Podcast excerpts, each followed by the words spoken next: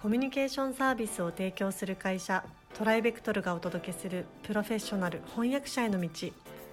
このポッドキャストでは将来翻訳者になりたいと考えている方々のためにプロの翻訳者になるためには何が必要なのか注目のトピックを交えてお届けします。この番組は企業大学研究開発機関向けの翻訳サービスを提供するトライベクトルが対応言語50カ国以上年間1万件以上の翻訳実績をもとにお届けします。皆さんこんにちは。プロフェッショナル翻訳者への道、えー、今回もスタートしたいと思います。富山さんよろしくお願いします。よろしくお願いいたします。はい、えー、もう前回前々回とですね、えー、論文の翻訳に関してですね論文翻訳に関していろいろお話を聞いてきましたけれども、えー、特にまあなんでしょう論文ってやっぱ難しいじゃないですか。あの内容的にもそうですけどあのよく言われるのは表記の部分っていうのは非常にその複雑で難しいっていうのもよく聞くんですけど、はい、まあ、揉めますよね。そうですね。なので、まあ、今回はそのそこにまあ絞った形になってしまうんですけどもポッドキャストであの、まあ、どこまでお伝えできるかもあるんですが、はい、はい、えー、その部分についてですね皆さんにぜひ注意していただきたい点があるということなのでお話をお伺いしていきたいと思います。それでは富山さんよろしくお願いします。よろしくお願いいたします、はい、えー、この論文翻訳で特に気をつける点の一つが、まあ、スタイル、うん、まあ、スタイルへの準拠なんですね。はい、でスタイルっていうのは句読点文法用語紙面のレイアウト引用文献表示法などに関する、まあ、一貫した規則集のことを言います。で有名なところでは Chicago Styles of Manuals とか、うん、MLA、APA、オックスフォードなどがありますし、うん、ハーバードなどの有名な大学では独自に論文を出す時はこういうスタイルで書きなさいっていうスタイルが定まっています。で翻訳業界のあの論文翻訳も、まあ、当然このスタイルに準拠しないといけないわけなんですけれども、はいはい、残念ながら日本の大学では、まあ、英語学部英文学部でも論文もしくはこう引用文献の表記法についてしっかり教えているところが少ないんですね。うん、で欧米ではこのスタイルの研究が非常に進んでいまして、うんうんうん、あの例えば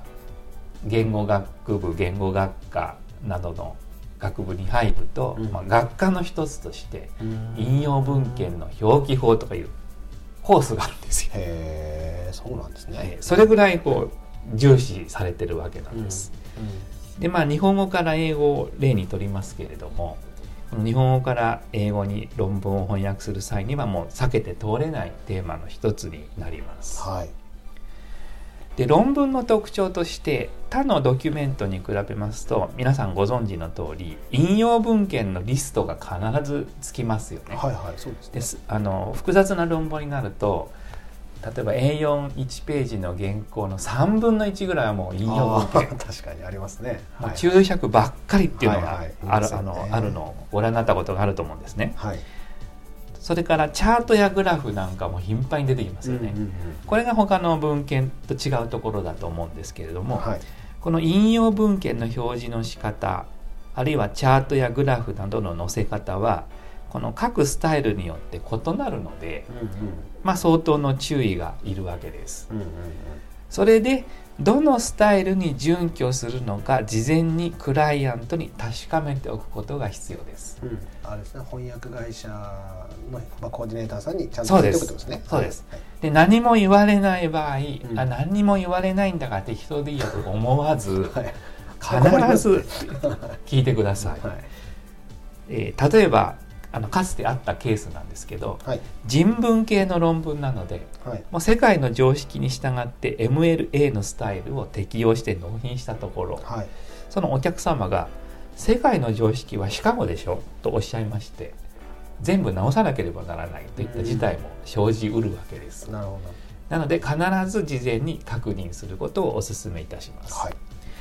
はいであの先ほど日本ではこのスタイルの研究やスタイルの指導が不十分だというお話をしたんですけども、はいはい、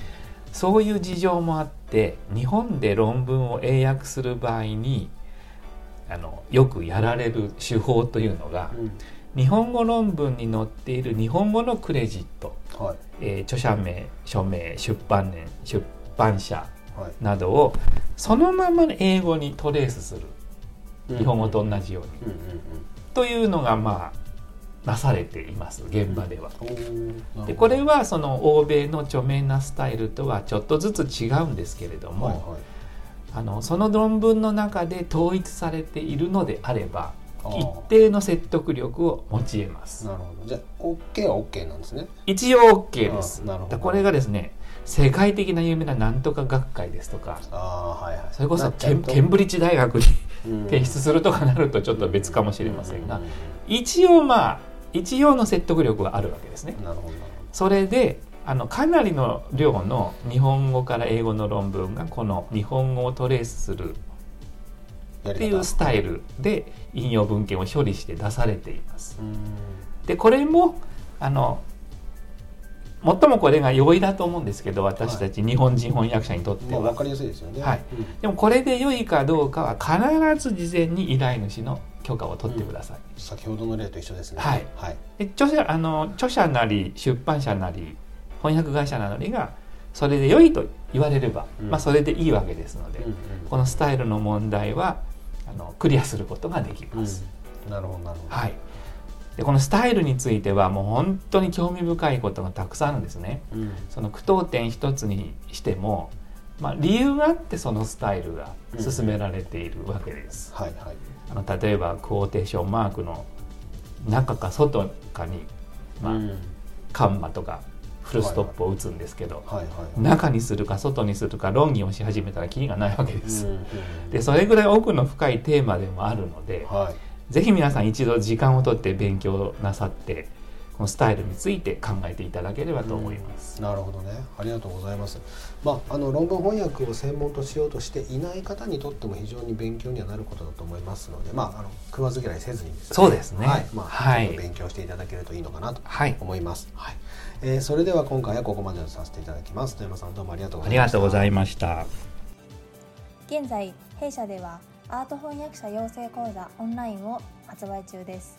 この講座ではプロのアート翻訳者になりたい方向けに e ラーニング形式でアート業界全般やアートビジネスアート翻訳のポイントアート翻訳の未来についてなど総合的に学習できる内容になっております。ご興味のある方はトライベクトルアートでご検索ください。今回のポッドキャストはいかがでしたでしょうか？弊社では翻訳者志望の方からのトライアルも受け付けております。弊社ウェブサイト翻訳者募集のページをご覧ください。その他ご質問やお問い合わせはいつでも弊社ウェブサイトからご連絡ください。